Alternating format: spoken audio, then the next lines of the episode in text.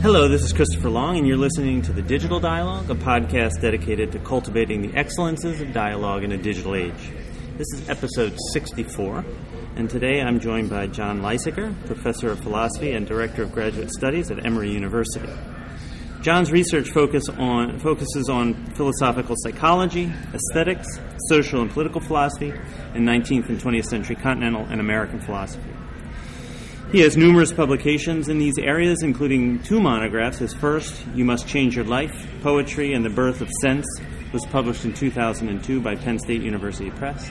And his second, Emerson and Self Culture, was published in 2008 by Indiana University Press. John has been a steady guest on the Digital Dialogue, appearing in episode 16 to discuss his book on Emerson and self culture. And then we did a flipped episode of the Digital Dialogue, episode 48, where he actually interviewed me about my Aristotle book. Excellent. Uh, yeah, thank you. In Utah. In Utah, right, where he also generously served uh, on the panel that discussed that book. So today we're actually here at Emory University uh, in Atlanta to talk uh, to John about a book project of his on philosophical writing. And uh, I'm really glad to have an opportunity again, John, to have a conversation with you about your work and our, our uh, you know, some of the ways our work resonates with, with one another. So welcome to the Digital Dialogue. Yeah, well, thanks for having me, and yeah, I'm excited too. So you're obviously um, as invested uh, as I am in really thinking philosophically about philosophical writing and seeing where that can go. And I think where we really come together is in thinking about philosophical writing as a personal, interpersonal, and social activity rather than just as a sort of differential semiotic field, which I Right. think is part of the ways in which through Derrida writing was thematized by the uh, 68 French generation and, and we're back into the sphere of writing is this activity we're involved in. Right. What's going to be the best way for me to philosophize in a written way? Right. And, you know, that's not, it seems to me, a question that lots of people raise, sometimes due to the pressures of academic careers, Right. uh, sometimes, you know, just because it hasn't, it hasn't really dawned upon them. So, I mean, one of the things that you bring up, and I want you to sort of give a kind of sense for where this project came from and how, and, and your, and your uh, sort of progress through it. But I mean, there is a sense that you bring up in in the things that I've looked at uh, in relation to the project about a kind of the the, the, the way in which the profession forces you know what counts as legitimate philosophical writing into a certain kind of uh, genre, namely the genre of the journal article. Uh, of course, m- books uh, have potentially more uh, room to to become different than that. Uh, Right. But of course, if you're going to place them at a significant place, they have to do certain kinds of things.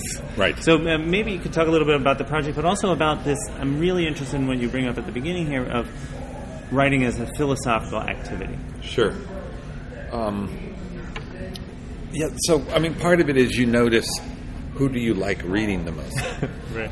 uh, and, you know, for me, that's uh, Emerson, Nietzsche, Adorno, um, Heidegger, Plato. You know, you- I find myself Wittgenstein, uh, Rigorai Yeah.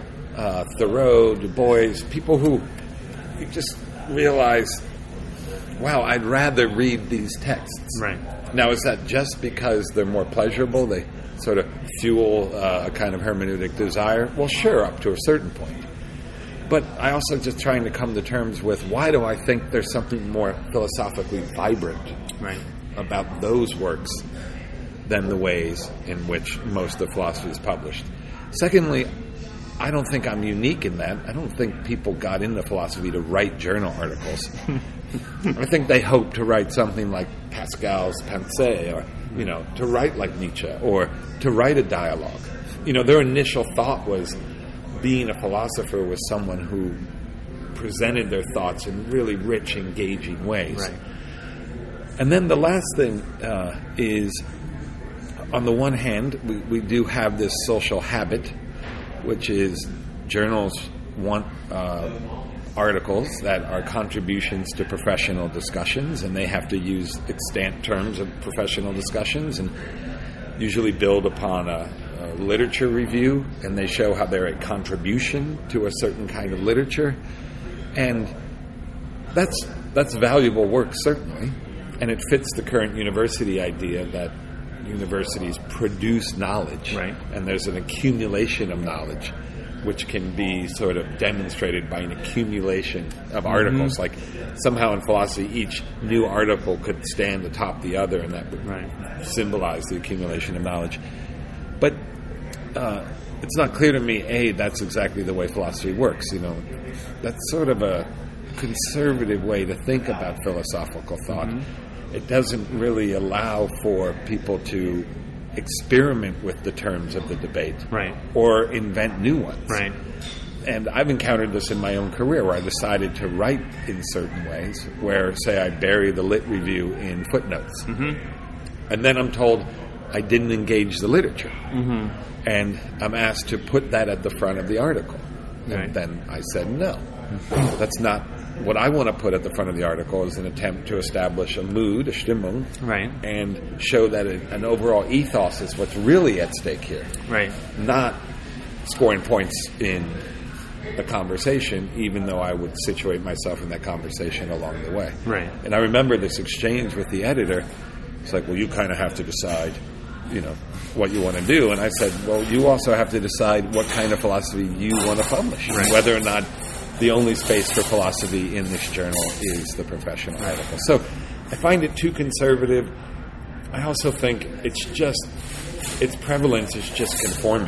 Yeah. It's not like people have really thought about it and said, this is really the best way in which philosophy should reproduce itself. But I mean, I wonder. I mean, in, in this regard, it seems to me one of the things that resonates with what you're saying, and it also resonates with my own work, is the performative dimension of writing, Right. Wha- and, and the connection between form and content, right? The, we, can, I mean, I think we agree you can't divorce form from content. Something important about the philosophical content of your work is uh, shown in the form that your work takes, Right. we see that. I mean, the- part of the, my main argument about Plato is that you know he he had to write in dialogues for very important philosophical reasons. Okay, um, but what? So then, put it, bringing that to the question of the jour- the form Yeah. of the journal article, right? It is performing a kind of philosophy, and as you're saying, it's a performing a kind of very um, conservative view of philosophy. I think one in Right. which which um, certain ways of referring to the past or to previous literature is accepted, but other ways are not. Right. Right. Um, which in, I mean, so uh, some. I think we, we both can agree that engaging one's predecessors, be they remote predecessors like ancient thinkers or relatively recent ones, like namely people who published recently, in, Right. is important. Absolutely. In fact, we all philosophize in a context in which those voices have to be responded to. Absolutely. Um, uh, so, I mean, I think it's. But it- yeah, it's partly whether that context it sort of sets the overwhelming or overarching tone of the writing, such that the idea is my goal is to make a contribution to this context and advance knowledge. And that's really my aim. So, you know, coming back to your point about thinking about writing as a practice, Yeah. as an activity, what's my aim? It's to contribute to this literature. I mean, I hadn't thought about it before, but just thinking with you, you know, McIntyre uh, in three rival versions of Moral Inquiry talks about the encyclopedic tradition. And there's a way in which the professional article are continual revisions of encyclopedia articles, which eventually make complete the project of knowledge. Right. You know, this idea like knowledge is advancing. And, you know, Encyclopedia Britannica used to have like its yearbook. Yeah. And the idea was those were supplements. Right. Those were the advances of knowledge. And Right. there's a way in which um, that, excuse me, is part of the overarching shape of the professional article. But I have other aims. Yeah. Um, and I think you have other aims. Um, my aims include uh, relations to myself, Mm-hmm. about clarifying my own thoughts, transforming my own thoughts. Right. Uh, I have aims relative to readers, stimulating their own thoughts. Provoking. Um, yeah. provoking Right. them, uh, challenging them. Right. And I'm not, you know, and giving them ones to try out, Right. which they could accept or reject. Right, right. Uh, I also have some social aims. I think our nation is stupid. I think it's embarrassingly anti intellectual. Mm-hmm. I think the crisis of the public intellectual is a social fact that can't simply be explained by pretentious academics, although there are many. Right? I mean, Right. we have a we have a seriously impoverished discursive present. Um, so there are lots of aims one has, Right. and those aims might become more important in leading me to write in a certain way.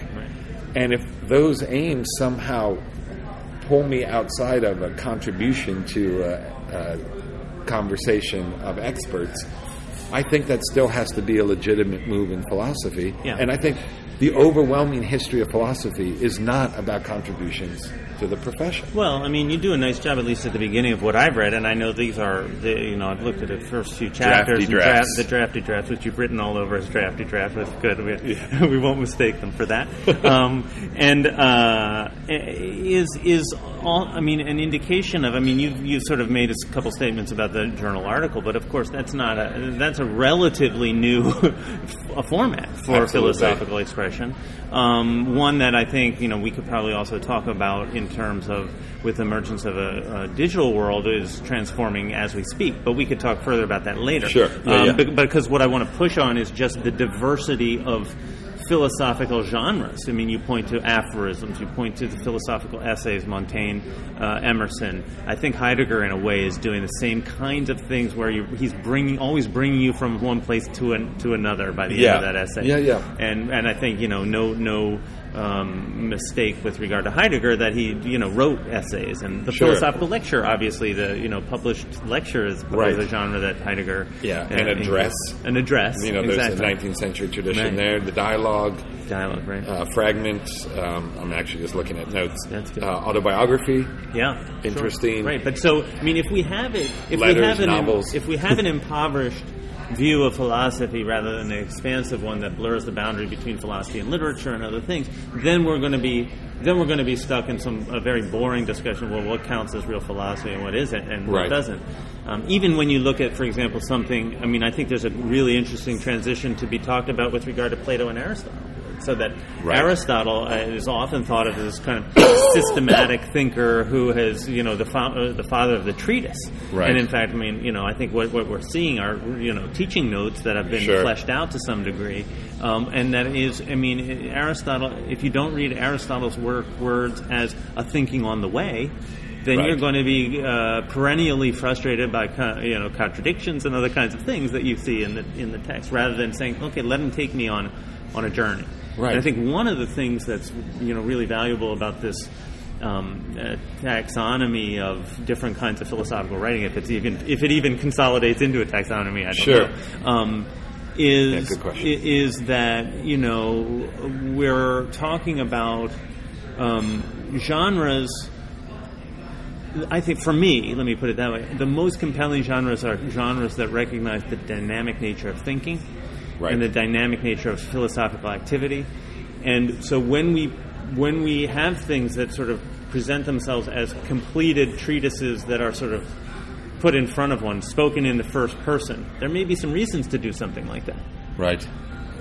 but uh, you know s- uh, certainly that you know that that feeds into a vision of philosophy as systematic complete uh, total totalizing in a certain kind of sense right Yeah, and so uh, two thoughts. So uh, starting with where we where you finished, I think for me one way to get the ball rolling is to think about the various relationships we're involved in when we write.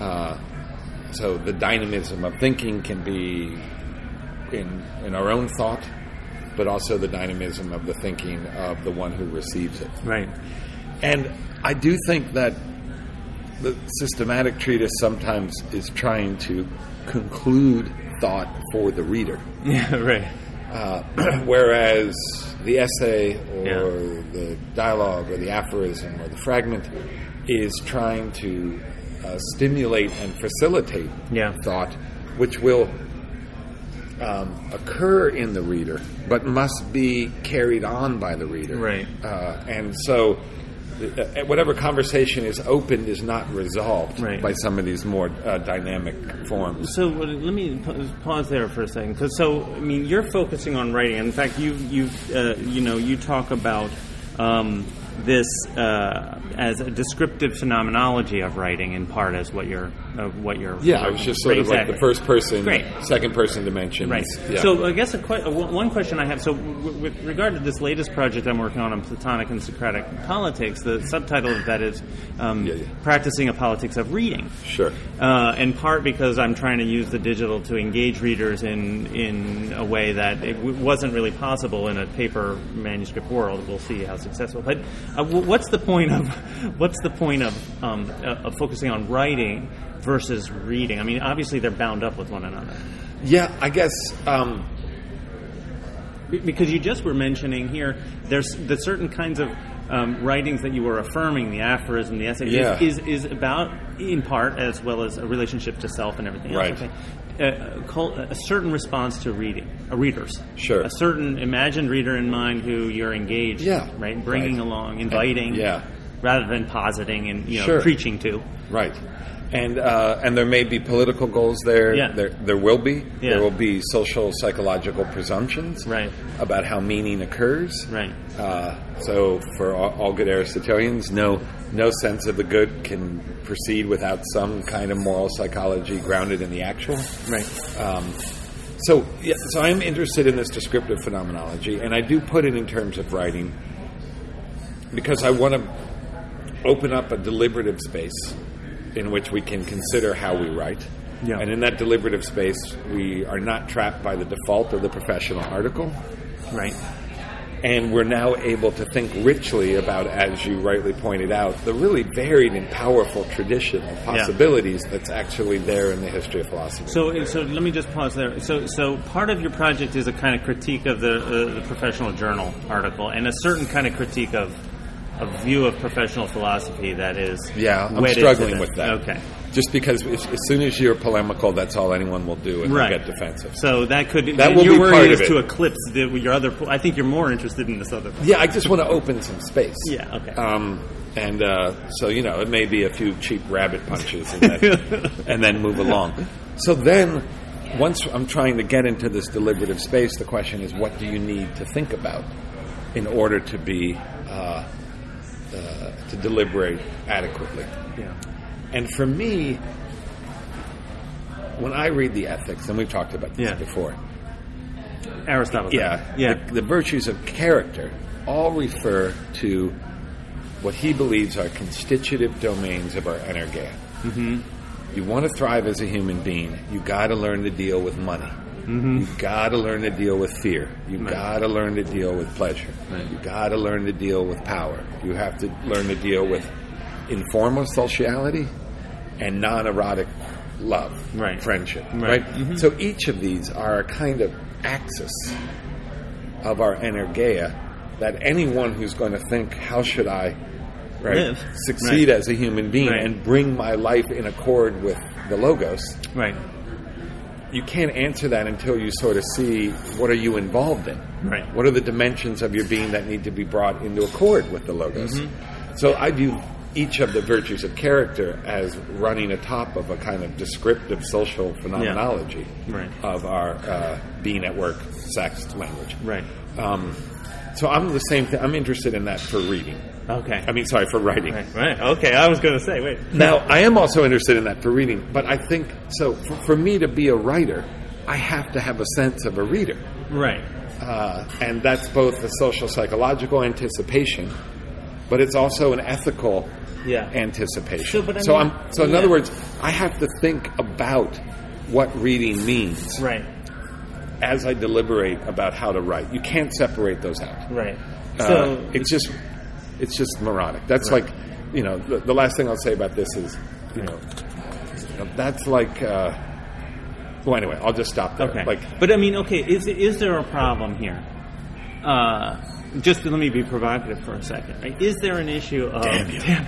Uh, is there? I mean, aren't aren't you just you know, the hegemony of the author, the centrality of the author. I mean, is the focus on reading, I'm writing, I say it myself. Yeah, yeah, Because completely. It's the other. The that- hegemony of- the hegemony, hegemony of It's the some, non- Some Freudian thing is the coming in. and making hegemite. us- Right. Um, uh, yeah, I Those mean, like biblical villains, the Hedgemites. exactly. Here they come. Uh, are, so, I mean, i what would be a kind of response to that? Obviously, your your your your discussion of writing here is t- attuned to the conditions under which we might become good writers. What a Right. good writer might be, in a similar way to the way we might live a good life in Aristotle's Sure. ethics, right?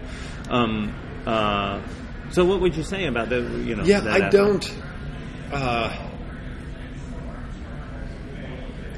there's sort of the, the, ca- the I, I would say there's nothing in what I'm saying which necessitates me. Uh, let, let me give it an. So some people worry about auteur criticism in film because they act like the director's doing all the work when it's not happening. Uh-huh. And so, if we only think about the phenomenon of film in terms of directors' choices, we lose a lot of production and we Right. lose a lot on the side of reception. Mm-hmm. So, uh, I hear what you're saying is you're just focusing on what the writer is thinking about in the deliberative moment. We're losing a huge chunk of how philosophy happens because the event of philosophy is dialogical Right. and dynamic. Yeah. And I'm I'm in complete agreement with Right. that. And I think any reflective, frenetic writer has to acknowledge that. Yeah. That said, for me, and I have to take a step back to my worry about the writing is just a differential semiotic system. Yeah. that that's true. Uh, but th- that fact doesn't alleviate for us the question, how should I write? Yeah. And I think Emerson's so great on this with this question of the conduct of life in the beginning of fate. What he says is, I can't theoretically resolve the question of my fate because fate is what is opaque to me. And so what happens is I find myself surrounded by opacity that's determinant of my life. So, he says, the question of fate resolves into a question of the conduct of life. Right. And I take that to mean those opacities now don't become just theoretical problems that my explanatory powers run up against. They've now become problems of practical philosophy because I have to deal with them. Right. As I live my life, I'm going to have to deal with them, another line, you know, as I find them in my way, Right. which is such a great phrase because Yeah. it means both my hermeneutic access to it, but also they're in my way. Right, right, right. And I trip over them or they Yeah. bonk me on the head. Right. So I'm looking at writing only to render more salient and hopefully rich a question of praxis Yeah. that everyone I think has to go through. Right. And so my way of saying is you could go you could deal with the question of writing, philosophical writing as a praxis in a way that was smarter or dumber. Right. And the smarter one will have to realize that I can't complete this thought for my reader. Right. And there's something weird about keeping on trying to do so Right. but I may be able adopt a different relation to my reader. And I will try to argue some that a, a, a smarter deliberator Yeah. in the moment of writing will acknowledge those things. So partly, I just I want to keep open and dynamic a kind of existential question. Yeah. And this is part of the, for me, I find the sort of paradox of one aspect of my thought, given present dispositions, is I have a thoroughly uh, relational anarchic ontology, mm-hmm. uh, but I don't think that precludes the same kind of utterly arresting questions that the existentialists wanted to ask. We used to just think the arresting questions of the existentialists had to do with the solitary ego in the pri- the, Right. the privacy of its own chambers. I have a thoroughly relational anarchic ontology, Right. but the question of the conduct of my life nevertheless individuates me and functions a little like a call of conscience and things of Mm-hmm. that nature. And so I want people to, oh, I want to write a book which makes people say, I don't really know how I'm writing. I've just been a conformist. Yeah. I, you know, I've, Mm-hmm. Well, I I've mean, had the it- cardinal vice of Yeah. Emersonian thought is I've been an unwitting conformist. Right. So, I mean, there is a sense in which if we if we if we, if we parse it out this way and, and think of writing really as a practice and think of philosophy as a, as a kind of practice, philosophy, uh, the the, the, the, the philosophical activity par excellence, in a way, is writing, right? In, in a certain way, right? I mean, now That's I, one of my arguments in the early chapters. Like Okay. we valorize Socrates right.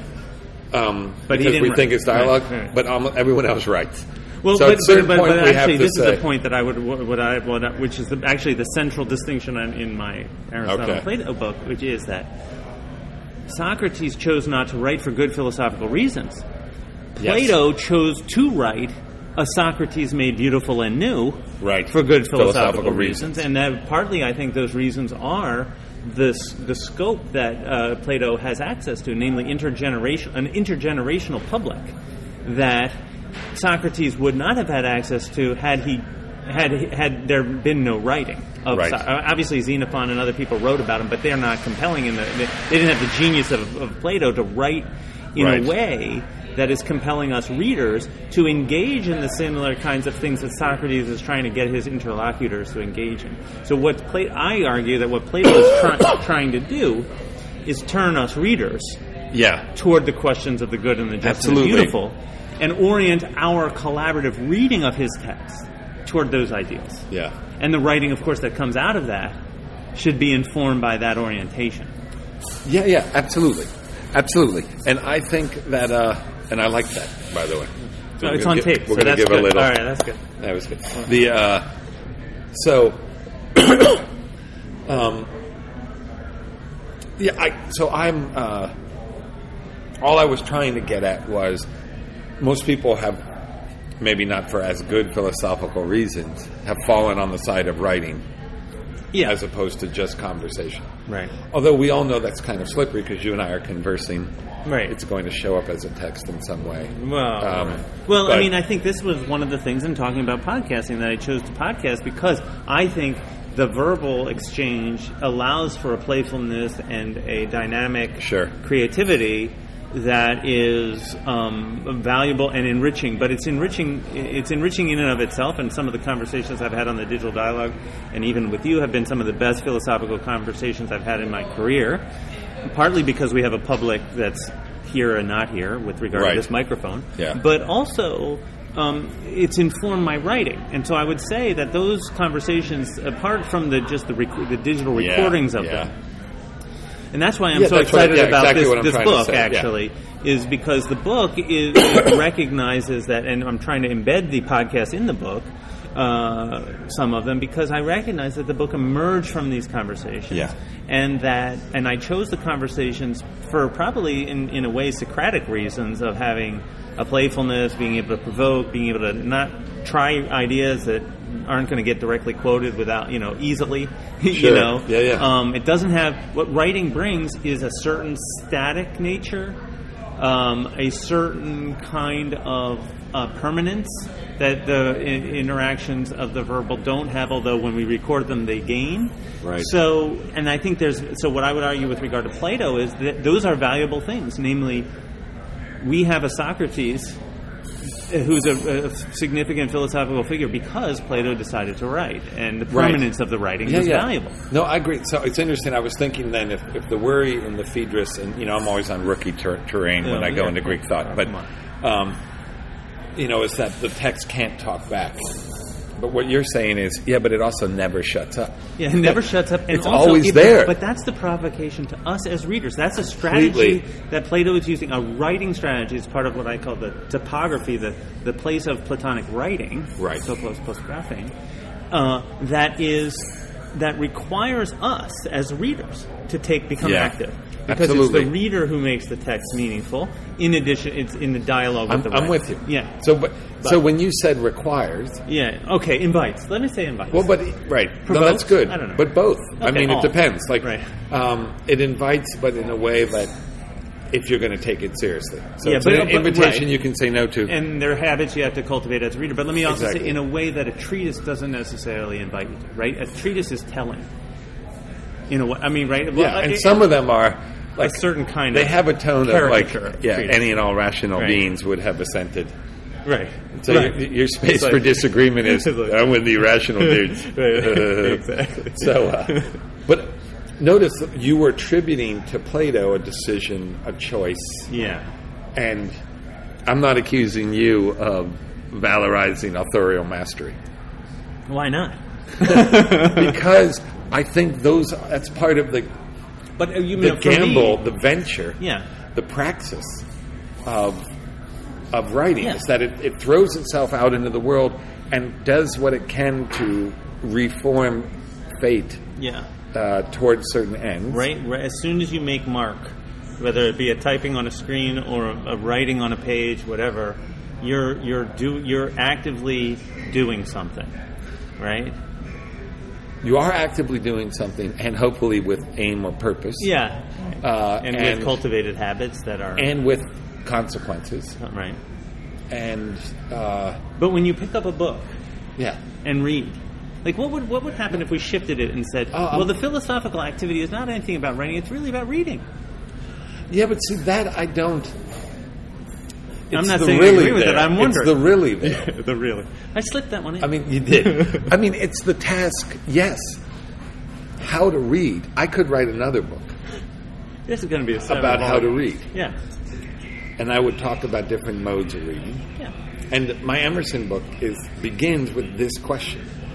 And I say, don't read like a historicist because you're actually not reading Emerson. uh-huh. And the reason you're not reading Emerson is there's there are a set of performative moments there which require us to respond in our factical singularity. Right. And so I call it taking Emerson personally. yeah. It's not because I like to talk about myself or, you know, I want to go back to what it's like to be a teenager. That is actually respecting the objectivity of Emerson's text because that is what the text is asking of us. Right. So I'm with you on this. Yeah. And but So in that but case, though, that's I a think- choice, though.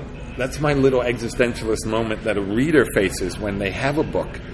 You're like, how am I going to take this up? Yeah, but you're in that context. What you're really suggesting, in a way, is that writing is reading. I mean, in the sense that you, your writing is a reading of that text, right? I mean, you, you can you or n- not Sure, not exclusive. There are there are yeah, smart books help readers read them. yeah, I think that's right. Um, but I do think I, part of it is for me. This is sort of like just thinking about the drama of human existence. There are those moments where we're asking, "How should I write?" And that's I want to spend some time in that moment. right. there are moments when I'm like, how should I read? Yeah, And uh, when I wrote You Must Change Your Life, my worry was people who were doing cognitive science accounts of aesthetic responses. It's like, yeah, you know, it dawned on me what they were doing is they didn't want to grapple with the address of the work. They wanted to explain it, but it was a way of removing themselves from the challenge of the work and actually avoiding it. And so I'm willing to say in public, in a podcast, on a podcast. that the Cogsci revolution in the humanities is a flight from the challenge posed by the text that it reads and the challenge in general that works of art offer to culture. Because it just says, I don't want to talk to you, I want to explain you. Yeah, So I'm with you. I mean, Yeah, for yeah. me, how to read has become, it has been a prologue. right. I've tried to justify how I'm reading in my first two books. And now I'm sort of working on the other side. But I'm with you, they're mutually implicated. Yeah. Because part of how I think you answer, how should I read, has to do with, well, how was this written? Yeah, what does right. this call for? Exactly. And how should I write has to be tied to, well, What- what kind of kind of, response readers am I- am I, right, do am I I want? Am I trying inviting? to solicit Right. So listen. and facilitate? So, Right. uh, But I mean, I- so um, you- But getting I- back to this point about about Plato, I mean, I don't think I need to make a I don't think I need to make a definitive claim about you know Plato's intentions or anything like that. I mean, I think you, I could appeal just to the Platonic texts as we have them, whether they were exactly as Plato intended them to be had or whatever, and saying you know there they are, and Here- they, here's and what we have. Here's what we have, Yeah. and and they invite us uh, uh, to um, en- be engaged, to actively engage with them. If you take seriously the notion that they are written to as philosophical provocations to Sure. ins- in, to invite a response to the kinds of questions that Socrates was um, also inviting his interlocutors to Yeah, yeah, yeah. consider. Uh, and, and I, when the further argument is that that's a political activity, that that that, that writing and that reading is political activity. That has not exclusively political, but also political. Yeah, no, capable of building community, capable of orienting community around something. It occurs in, in a polis loosely construed, and it has consequences for the polis. so in maybe which it takes place. fi- fill that out in terms of your own work here on writing, Sure. because you talk about the social political dimensions of writing. Yeah, so if, so we have to go back to this sort of descriptive phenomenology, uh, and the I, I, I do quick just want to say that um, I think part of this is what's at stake in a term like invitation Yeah, versus command right. Or but I versus mean, what- provocation. provocation, Like they're different. solicitation. Yeah, well, so right. these are there's a second person dimension, uh, an intersubjective dimension. There's a Right. relation to an addressee, and different works have different uh, Right. relations. And it's interesting. I don't know. I haven't decided in my mind how much you can say, how confidently you can claim a given uh, genre of necessity is inviting or commanding. Right. I mean, there, there. I think your That gets vocabulary, complicated. Stimmung, tone. Yeah, and it that may can be- shift 'cause I could There may imagine be you- there you may be write- more or less inviting dialogues. Yeah, and exactly, and I think Ironically, aphorisms are somewhat commanding yeah, because they're these oracular pronouncements. You know, like right. But their So- fragmentary el- dimension in, is inviting, right? So that Yeah. they're in, Well, Eh, well, maybe. depending on what they are. Yeah, I no, mean, I'm with you know, you. Yeah. right? So the, these oracular pronouncements are sort of fully formed and complete upon delivery, right? But there are other kinds of fragments that are, um, you know, open-ended, inviting, and right that require your activity Exactly. activity to yeah, complete. those might be beguiling. You know, so Yeah. sure, there are these Oh, we things could that have are going a whole, on. You know, in you know, complete a social whole yeah. topography of different kinds Absolutely, of aphorisms. and then we'd have arguments in between, Right, exactly. You know, and we'd have a whole career in professional journals about like, Right. yeah, what's beguiling about Long's beguiling thesis? exactly. But uh, so anyway, sorry. You were asking about the. Uh, so I, I have this. I'm trying to work out this sort of um, fundament, fundamental in the smallest possible Yeah. font, but this sort of descriptive phenomenological count Right. of writing in the world Right. all the modalities of relations that if someone were to deliberate about writing, they should take into account. Um, I think one is a self relation, one is clearly a relation to uh, another, a third would be a relation to the subject matter. Yeah. These are the three cardinal dimensions of a speech act Right. um, uh, expressive, uh, illocutionary, and assertoric. Right. Um, but also, another one is there's a stance towards a kind of situation. And I got this from reading uh, uh, Walter Benjamin in Yeah. One Way Street, uh, and his claim that part of One Way Street is an effort to be equal to the moment, which is such a provocative thought. Like, what's the moment? Right. The moment's not the subject matter that he's talking about. Right. The moment's not his addressee, and the moment is not simply him and his thought as he's trying to bring it forth in a certain way. Right. So I think that we have some fourth thing at least going on there. Um, and I don't know how far I'm going to enumerate this list of the, Right. of the uh, not so fundamental ontology of, of writing. So I mean, the phenomenology, the descriptive phenomenology, has to be open enough Sure. so that you can, you Yeah. know, re-descriptions that have to be possible. Yeah, so and instead of saying it's concluded, you just say, as far as I can tell, all of these are essential, which and and not reducible to any of the others. so, but okay. But so let me. Yeah, go I'll ahead, get to the finish that. political Right, thing. right, right. So Okay. okay. This idea of equal to the moment is a sense of the situation and what it calls for, Mm-hmm. and that means I'm not just related to readers in their isolation. You know, the, the person on the other side of the, the cup with the string as we Right. work back and forth. Uh, the it also means I'm, I'm trying to deal as a writer with the overall context of forces which are over determining Right. how texts and, also- readers and, and writers and readers hook up. and to and and and w- which are for you as a writer unknown. So the, one of the powerful things I think about, Incompletely known.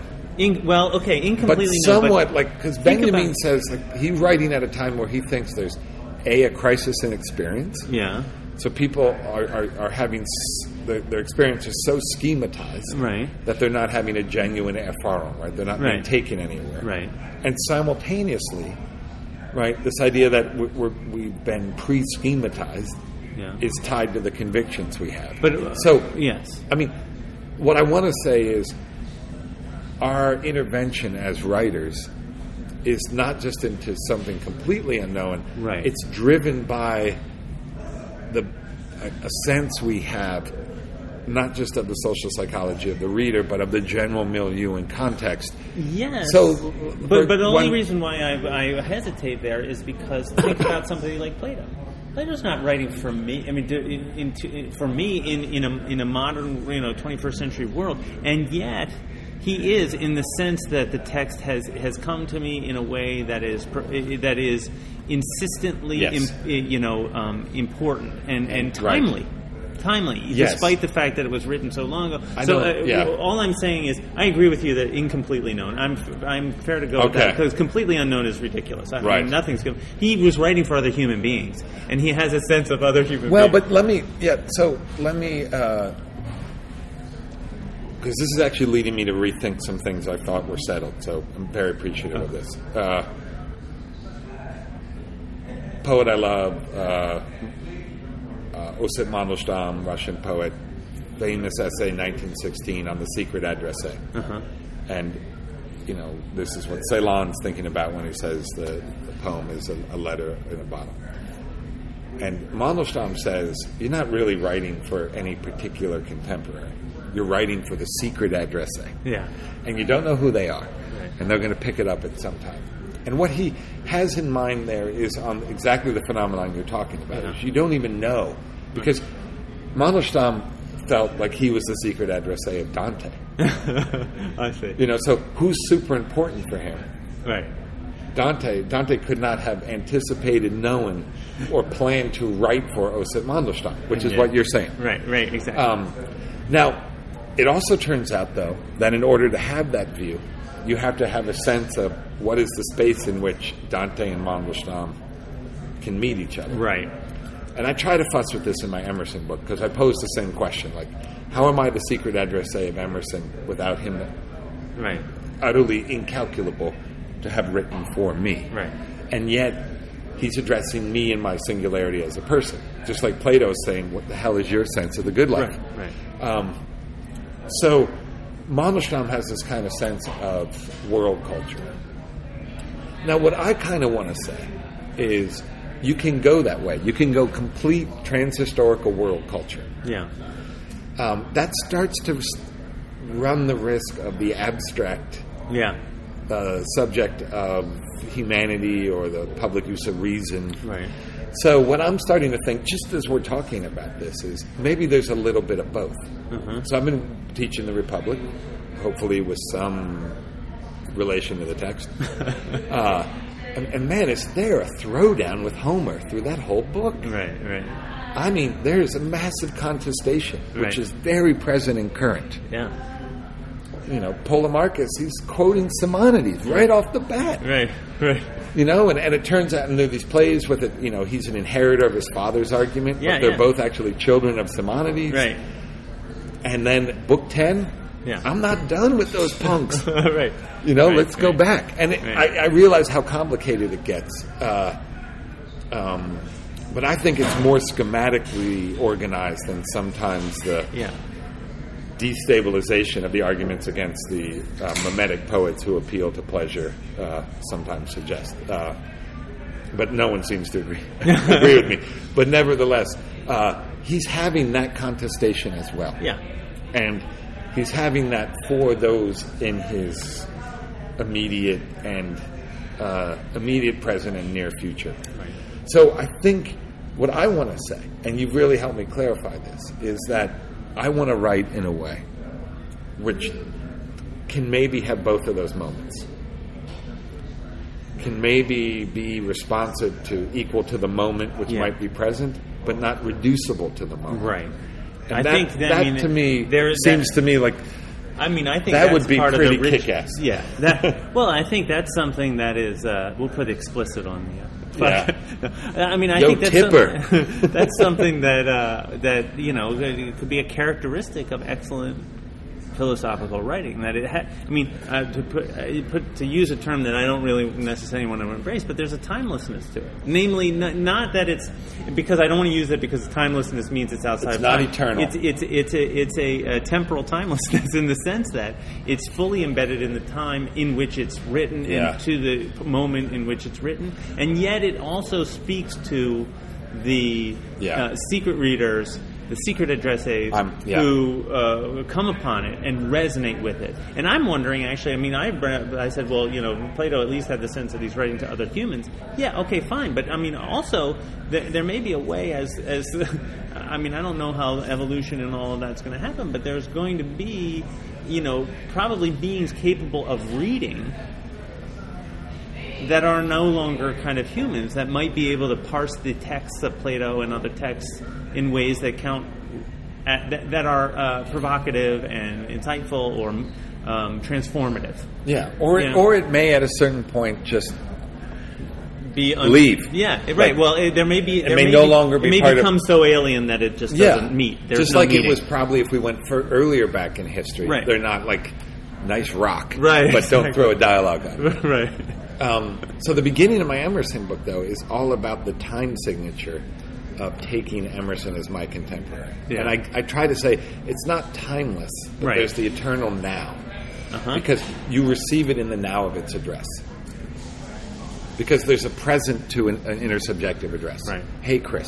right. You know. So that, there's a does sort that of mean speech when, act. when we take it up to read it, it is now again? it is now again? Exactly. Yeah. So there's a kind of, and I try to connect this up with Benjamin and the yet site, which is the Uh-huh. moment in which all things are citable. So, um, but yeah, I'm. So, but I don't. One of the things I'm interested in always is avoiding in a non-Hegelian way what I think are stalemates in Right. current oppositions. So one of the stalemates it would be between the I'm instrumentally involved in my present or I'm doing philosophy. Right. Like I want to say both. Right. Yeah. And we just tried to talk through in a, in a way that was productive for me. Me too. How to how to somehow hold those two together right. in, in a non-cheating way. right. Um, another one is, for example, uh, performativity versus doctrine. So one of the things I sent you, I try to say, you know, if you want to give a purely performative reading of Platonic dialogues and look at the conduct of Socrates as performing a philosophical ethos, that though is right tied to the doctrine of what an ethos is that's admirable. You know, so it's a doctrine which leads one to write in a way which accentuates certain performances. Right. And so I mean, I don't I know. just I, I, mean, don't but want we- to. I would Sometimes wanna- I'm just tired of this idea, like oh, that like Plato has no commitments. It's no, all no. performative. But oh okay, but a commitment is different from a doctrine. I think. Okay. All right, I'll let you- yeah. You'll let me get away with it. I'll I let you mean, let- because I But do. we- I but think there's. we're Te- le- I would say there's teachings. Socrates, Plato has teachings. He he has teachings, and and Yeah, but- and, and, okay. and and there. I mean, um, the the problem with the word doctrine, from my perspective, is that it presumes. Um, a kind of certainty and a kind of static nature to Right. things that I, I think that's okay. I didn't mean it in that way, but I see right, what right, you're right, saying. right, right. So I mean, I if you have It's a different hilarious sense though of that it- you distinguish teachings and doctrine when the Heidegger essay with Lehrer, Right. which is teaching gets translated as doctrine. Right, right, anyway, right, right, right. No, I'm, that's- I'm, I'm all. Uh, yeah, all I meant was there are substantive commitments yes, which And- one I- I could mean, interrogate and challenge. absolutely, and I think one that are important- encoded in performativity. Right. And so when people say, oh, you need to read this performatively, not in terms of thematic content, I want to say, like, what are you, some kind Yeah, of joker? Yeah, you have to. But so, like for example, let's take the theory of the fit- so-called theory of the form. Let's take Yeah. the the way in which Socrates uh, hypothetically posits forms, and then claims that you have to take them as if they were real. Right. Because I think he bel- he thinks Socrates thinks, and I think Plato is actually committed to this, that taking the good as real will have a transformative effect on our relationships with one another. Yeah. The, the question of whether it is real or not, whether we can possess a full account, a determinate account of the good, is something that Socrates himself claims he doesn't ever have, and then the, the knowledge of ignorance is, I think, part of that. Uh, and I don't Yeah, think and his Pla- daimon is going off if he would try to say E exactly. that he did. So, and, and I think Plato's committed to the same thing. Right. I think he's committed to the need to posit a, a good, a, the the good, the just, the true, and the rec- the need to recognize that they re- something of them always remains elusive, even if we have access to something of them. Can I give? Yeah, can Yeah, I yeah. give an example? Yeah, I'm yeah. Just reading this, so I'm with you uh, completely. And there's this weird line in Book Six where the idea is whatever the true is, Yeah. that we can actually have a mimetic relation to it. Yeah. That the soul should have a Right. mimetic relation. to it. Right. Right. And I think So what does but- it mean but- then to have a mimetic relation to something that's as yet not finished? Yeah. Well, So part of it let- let me is this finish. philosophical questioning. But go ahead.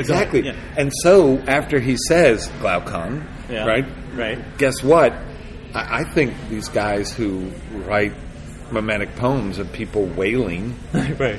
uh, and engaging in licentious behavior uh, and do so in a way which stimulates the uh, irritable part of the soul as Right. opposed to the rational part of the soul should probably get the boot. and should you meet people who claim that Homer is the father of Greece and a useful guide in the good life, I hope you will recount what we have just here agreed. Right. Pretty strong. Right. Yeah. And then he says, but there is an ancient quarrel. and should they have a chance to give an account of themselves in verse, you know, or Right. in meter, right? Right. And we are so persuaded they will be admitted back to the city, and it is only just that they are. Mm-hmm. Or if the lovers of poetry give us an account. So, part of, exactly, Yeah. part of being mimetic Yeah.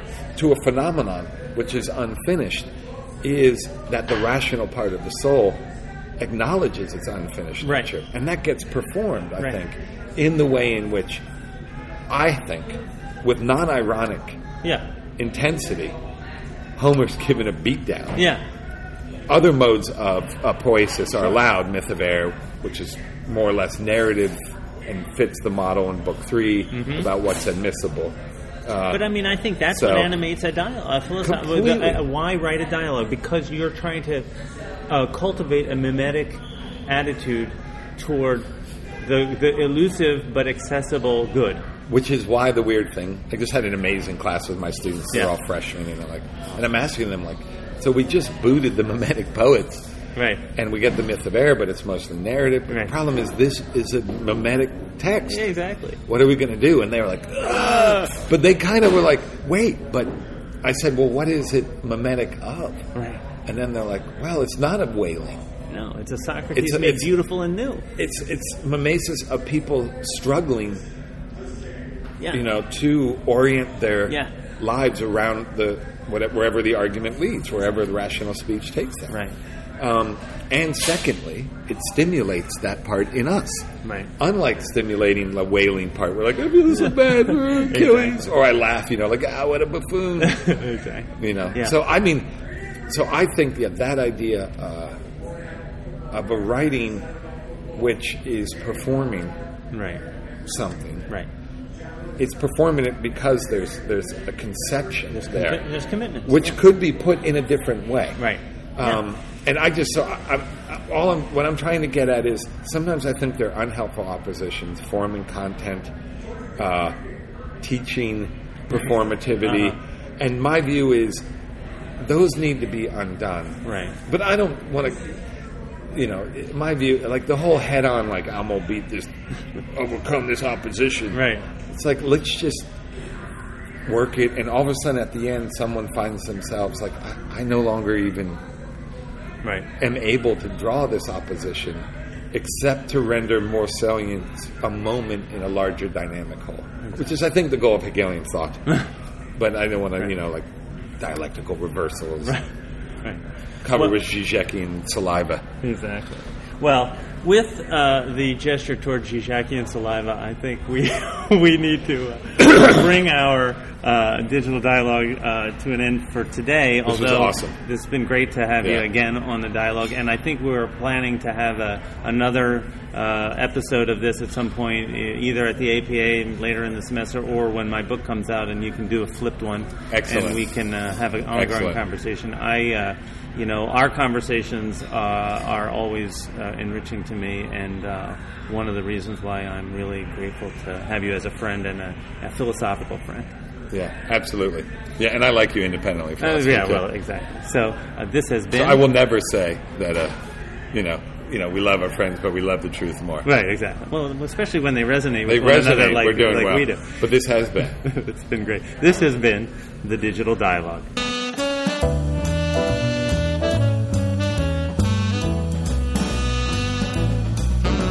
The Digital Dialogue is produced under a Creative Commons non-commercial share and share alike license.